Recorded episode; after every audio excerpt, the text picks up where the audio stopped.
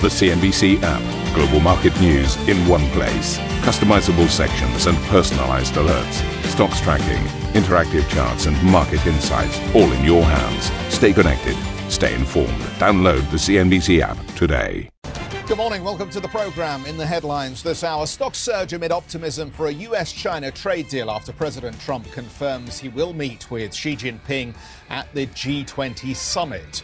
Equity markets also rally after the ECB signals further easing, while investors hope the Fed may follow suit at its policy meeting later today. President Trump taking aim at central bankers, saying he could consider demoting the Fed Chair Jerome Powell, whilst also blasting Mario Draghi's stimulus plans. Let's see what he does. I can tell you that Draghi in the EU, if you look at what's going on with the euro, they have a much different stance than our folks do. And then there were five. Yes, the five remaining contenders in the race to become Britain's next Prime Minister clash over a no-deal Brexit, whilst the front-runner Boris Johnson comes under pressure over controversial comments made about Muslim women. Plus, Facebook's plans for a digital currency spark criticism from global regulators, while government officials on both sides of the Atlantic voice their concerns.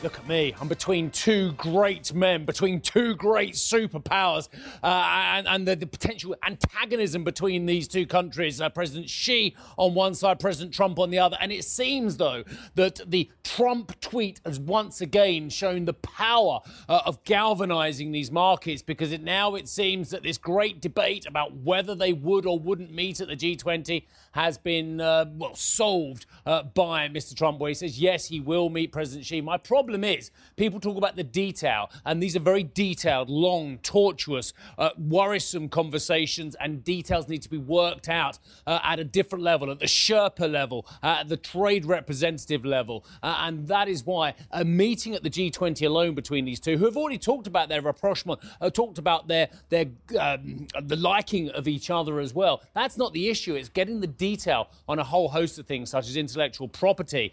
Those are the things, and technological transport, that need to be thrashed through as well, regardless of whether these two men, who, as I say, have already talked about liking each other, meet as well. But the power of the Trump tweet again, well, just look at this. This is a great picture of Mr. Trump, because how grumpy does he look there? And he's actually kind of got the eye line looking at Mr. Powell, because, of course, this whole Powell demotion story, once again, sweeping around. It's not the first time, of course, the administration has talked about their concerns about the Fed chair and his action or inaction as well. But very interesting also, Mr. Draghi this time getting it from President Trump, getting quite aggressive language in a tweet about the potential manipulation of the currency and what it's doing, and it was an unfair playing field. I've got a question for you. Is Mr. Trump just jealous about what the Europeans are doing potentially compared to what his own central bank is doing?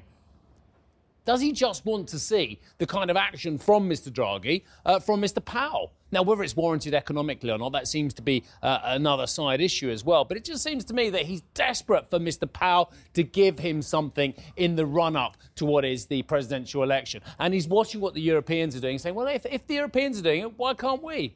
I don't know. You know, you tell me. You're the economist out there. We've got an expert coming up in a few moments' time who will discuss that very point as well. But safe to say, the combination of the Trump-Xi tweet and expectations of what we might get out of Mr. Powell, because don't forget, there's a small matter of, what is it today? The FOMC meeting. Goodness me, we're going to get dot plot. We're going to get a press conference. We're not going to get a rate cut, I don't think. That's what the experts are saying. That's what the Fed Fund Futures are saying. No rate cut today, but indications about one going forward?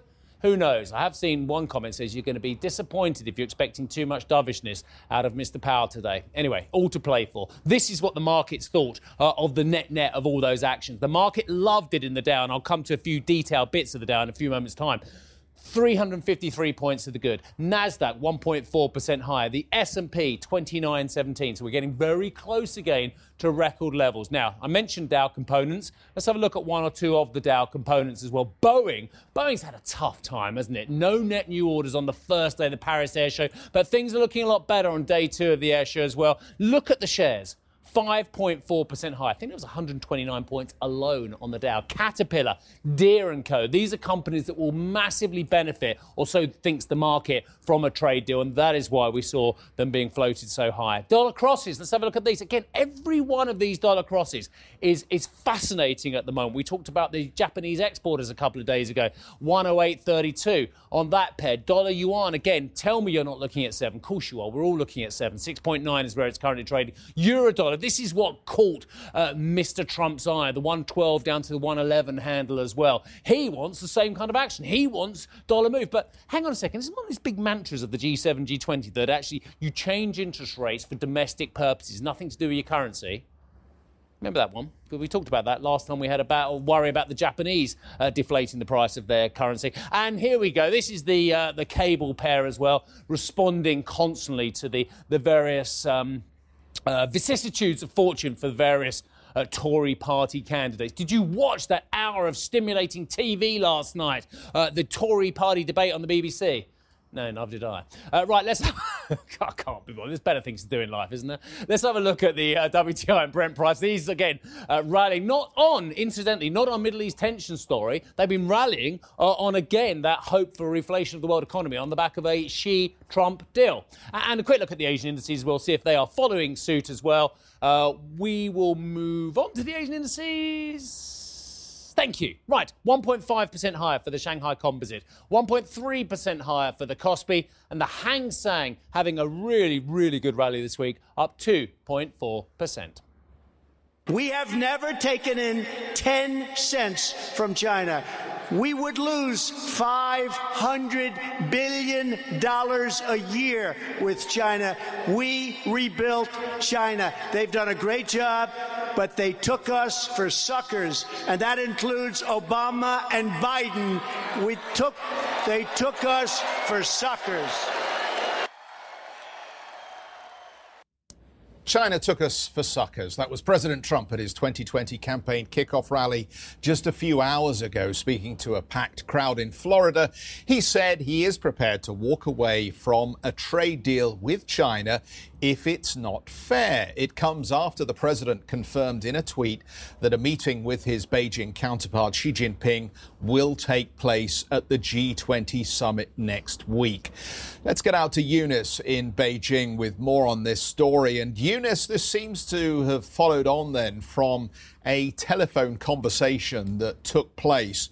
What are we hearing from the Chinese side about the prospects of some kind of deal being inked at the G20? Well, you know, it's interesting because in that rally, President Trump really projects himself as the tough one on China. But here in China, the state media has been painting President Xi Jinping as the one with the upper hand. So there have been various official news outlets that have been very quick to point out that President Xi took the call, quote, at the request of President Trump. They've also been saying that President Xi has been willing to meet with President Trump at the G20 in a bilateral.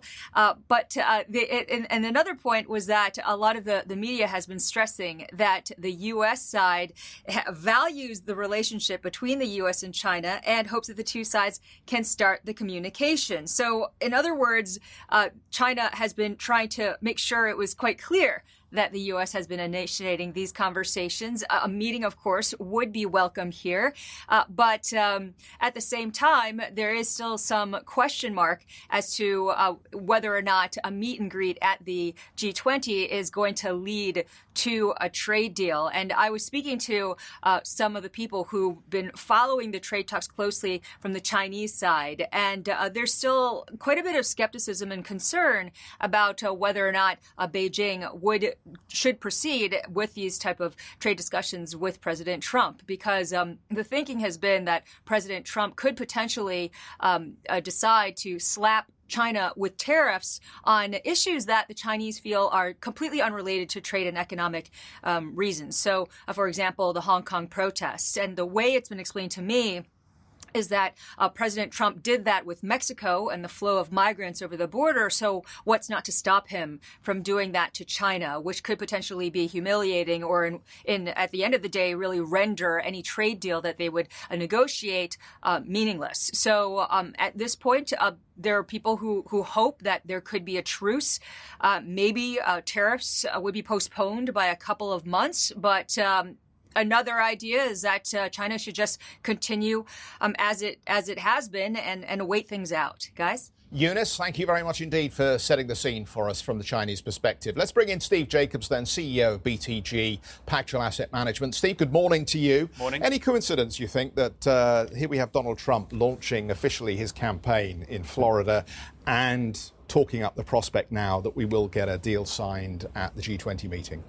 No coincidence whatsoever. And I love your introduction because I think this is absolutely perfect for Trump. You know, the fact that the ECB and Draghi's made his comments and he's thrown his toys out the pram about what that means for the dollar and the euro. This is all he needs to put some pressure on the Fed. And likewise, I think now he can make some noise around China. He can be the man that pulls together himself and Xi Jinping at the G20. I'm sure they'll come up with a lovely statement like talks are back on track, but then the real hard work starts. And like you mentioned a few minutes ago, it's the detail. One of the things I think our audience needs to pay careful attention to is the reaction function for markets from an improvement in the tone of these trade negotiations. Yesterday, we got a big bump in asset prices, 350 on the Dow. Oil was up over 3.5% just on the chatter that now there is going to be a meeting that could lead to a deal being signed. How should we be thinking about trading around this noise to make money? I think what you've seen happen is literally that. It's a quick bump on the positive noise after weeks of much more kind of inflammatory talk. I think that will fade away. I think, you've got the G20 in a couple of weeks, so it's likely that you'll see some, again, like I said, some nice talk coming out of that and maybe a short-term bump again in the market. So it's going to be an interesting couple of weeks to trade around that. But I do see post the G20, no quick resolution on China, trade discussions continuing, the noise continuing, the uncertainty continuing over the low-vol summer months. So I think that makes trading very difficult, and I think you'll see that in the markets. Oil, I mean, the fundamentals are still there. You've got high inventories in the US, that's not going away. I do expect to see Russia and OPEC agree the continuation of their deal later on, probably around the G20. But again, I still think the fundamentals will drive ultimately the markets there. I'm confused. You are a seasoned market watcher. You are an expert, but you've said, oh, let's see what comes out of the G20. Nothing will come out of the G20, Steve. I saw the debacle of the Brisbane G20. Yeah. I've been to many G20s, G8s, and now G7s myself as well. And very few of them actually generate anything other than flim-flam, other than bluster, other than talking about surplus. In fact, you could probably pick the one I went to in 2011, the Cannes one, where they talked about surplus nations doing more, spending more kind of thing, creating jobs, blah, blah. We're going to get exactly the same kind of thing. And it actually, net doesn't really mean anything. There'll be no great global coordinated action. I agree 100%, and that's really my point. So my point is, I think you'll see the market react positively to Trump and Xi being up there saying, "Hey, we're back, we're talking." But that will fade very quickly. No one's ever had a problem with their relationship, and we'll take them at their word that they are on very amicable terms. But there are details here, such as technological transfer, such as intellectual property, such as trying to get the surplus. Let's face it, he doesn't like the fact that China has such a large trans-Pacific surplus. Well, none of that's going to change, is it? It isn't, but then you see what happened yesterday. So you see the fact that Trump tweets to say, "Hey, I'm talking to Xi now," and the market reacts instantly. Then I'll ask you another question. Is the market stupid, or is it just wishful thinking? I think it's wishful thinking leading up off the back of this global trade tension. I think you'll get that wishful thinking again out of some positive noise out of the G20, and then I think you come back to reality. And you're absolutely right. I think he needs a win on intellectual property theft. He needs a win on market access. There's bipartisan support in the US. I think he cannot go back at the end of the year I think he'll have barbs thrown at him in the whole re-election campaign if intellectual property doesn't have some kind of win.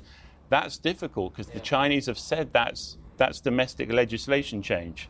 Okay.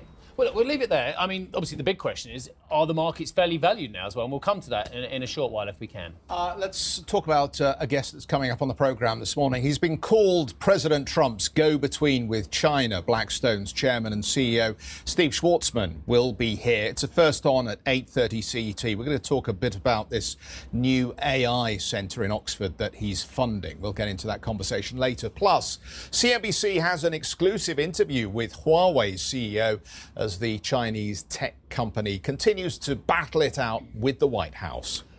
On the economic calendar today, a German factory inflation is expected to slip further, just the latest in a series of weak readings from Europe's largest economy. UK inflation is forecast to fall back slightly to 2%. That's target, isn't it? That's exactly where they want it. Ahead of the Bank of England decision, not indecision, silly on me, tomorrow. But it's the Fed front and centre, that decision, along with the new dot plot and forecast due at 8 p.m. Central European time. Now ahead, President Trump continues his criticism of the Federal Reserve and takes aim, as we've mentioned, at Mr. Draghi.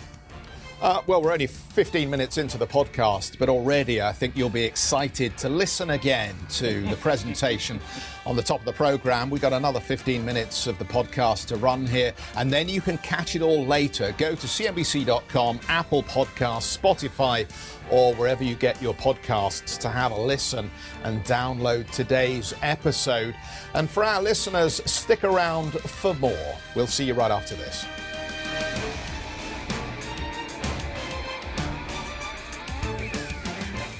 I think this description on my prompt must be wrong. It says US yields. Are there still any yields? Oh, yeah, there are. OK, just about. This isn't the European one, is it? It's not the Swedish yields.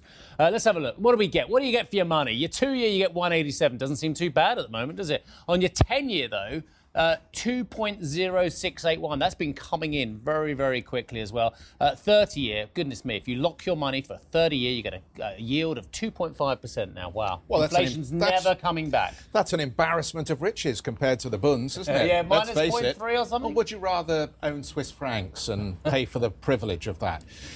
Let's move on. President Trump has piled more pressure on the Federal Reserve to cut interest rates after Bloomberg reported the White House counsel had examined demoting Jerome Powell as chair in February. The report said White House legal analysis found the move would be contentious, but that a case could be made. When asked by reporters if he is still considering it, Trump said, quote, "Let's see what he does." The Fed will announce its latest policy decision at 8 CET this evening. Meanwhile, the president hit out at the ECB. This after Mario Draghi hinted at further stimulus for the Eurozone if inflation doesn't reach its 2% target. Mr. Draghi's comments saw the euro slide against the dollar. In a tweet, President Trump argued that a softer euro made it, quote, unfairly easier for them to compete against the USA. The president also claimed Europe had been, quote, getting away with this for years. The president addressed both the ECB and Jerome Powell's position at the White House. Let's see what he does. I can tell you that Draghi in the EU, if you look at what's going on with the euro, they have a much different stance than our folks do. As you know, he did something today that was very dramatic, and frankly, it helped that part of the world. So we'll see what happens. They're going to be making an announcement pretty soon. So we'll see what happens. But I want to be given a level playing field. And so far, I haven't been. So I'm just going to go back to my original point, Steve. Is Mr. Trump jealous of what Draghi is doing? Immediately dropped the euro against the dollar. What did you say? Unfairly manipulating? I think that was in there somewhere as well. I mean, it's just, he wants Mr. Powell to do exactly the same, doesn't he? He does, absolutely. I don't think he's jealous. I think he's making the point very clearly. Look what Europe's doing. I mean, and let's be fair, what else is Draghi going to do? Europe is anemic. It's got, 0.2% growth quarter on quarter. It's going to need the ECB to cut rates. Draghi's hands are almost tied. The Germany, the Netherlands, the countries in a position to fiscally loosen up are making no sign to do it. So once again, the ECB has to step in. And he is jealous. He's looking at that going, well, why can't our Fed do the same? Why can't they cut today? I will correct myself. He never said the word manipulating. He said unfairly easier for them to compete against the UK as well, but unfairly easier. This is very interesting territory ahead of the G20 as well, because you're not supposed to use domestic measures in order to stimulate your currency one way or other. This is where the Japanese apparently caught a lot of ire last time round. We talked about currency wars as well. But is it an accurate accusation? Is Draghi trying to get the euro down? No, I don't think Draghi's trying to get the euro down. Like I said, I think Draghi is looking ahead. I mean, look at the 5-year inflation numbers and they're awful. Look at the numbers at the moment and they're awful. I think the rates cut, as he said, you know, forward guidance, what he gave yesterday is one weapon. Rates cuts is the next weapon. It's the most easy to put in place and quick to put in place. He'll wait. And then you might have QE further down the track, which I think you only get to if you're in technical recession territory. And yeah, Trump's looking at that going, why can't you guys do the same? I think the difference is the US has fundamentally, well, it has mixed numbers, but more on the good side than the bad side. It's got virtually no unemployment. The retail numbers are good. The manufacturing numbers are not great. But the Fed language is, geopolitically, the trade war is causing uncertainty, hence we're thinking about rates cuts, basically. That's the excuse that they have to cut, not currency manipulation or currency management.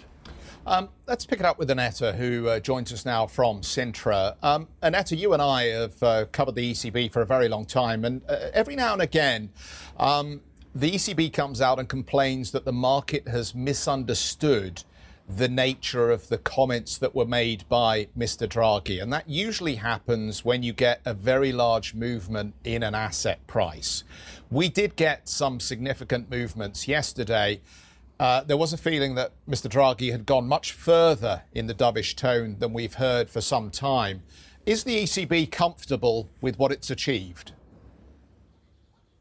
The ECB actually is comfortable with what they have said yesterday. They were not so comfortable with what the market made out of their comments made in Vilnius 2 weeks ago. So you can see it as a clarification or perhaps a better communication, if you want, what happened yesterday. Because clearly at Vilnius, during the press conference, Mario Draghi intervened to clarify that rates can also go lower and that that's not the only option is that they can actually hike rates, because that was still in the text. So he wanted to make clear that he sees the urgency and the situation in the markets and that they are ready to really act. And if you want, it was another whatever it takes we do to bring inflation back to our target or even higher. And I think that's the interesting point. They were stressing the symmetry of their objective of inflation close to 2%. That means we also need a certain time of overshooting to have the target or the objective reached on average over the medium term. And I guess that's why he was like being so bold yesterday. He really wants the markets to believe that they are doing whatever it takes, again, those three words, to bring inflation back to its target and not to have a scenario where inflation expectations could eventually de-anchor. But Mario Draghi during a panel yesterday also was responding kind of to the tweet of Donald Trump. Take a listen of what he said. We have our remit. We have our mandate. Our mandate is price stability, defined as a rate of inflation which is close but below 2% over the medium term. I just said a moment ago that we are ready to use all the instruments that are necessary to fulfill with this mandate. And we don't target the exchange rate. Thank you. And over there.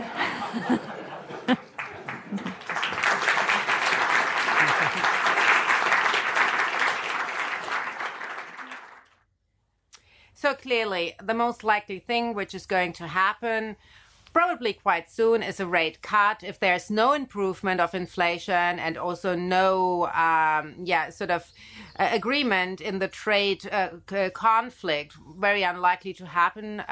So we might see some policy action as soon as July, and that's the kind of reaction from that speech yesterday. And clearly, a restarting of QE is very much likely as well, because given that a rate cut from zero into negative territory really will not probably make the trick, it's getting more complicated, to be honest, to do monetary policy here in the Eurozone. And I guess this will be a big job for his successor. And that's the next big theme here on the ground. It's sort of, you look at those people here and you think, who's going to be the next Mario Draghi? Because there are a lot of contenders present here on the ground. Thank you for listening to Squawk Box Europe Express. For more market-moving news, you can head to cnbc.com. Or join us again on the show with Jeff Cutmore, Steve Sedgwick and Karen Cho, weekdays on CNBC.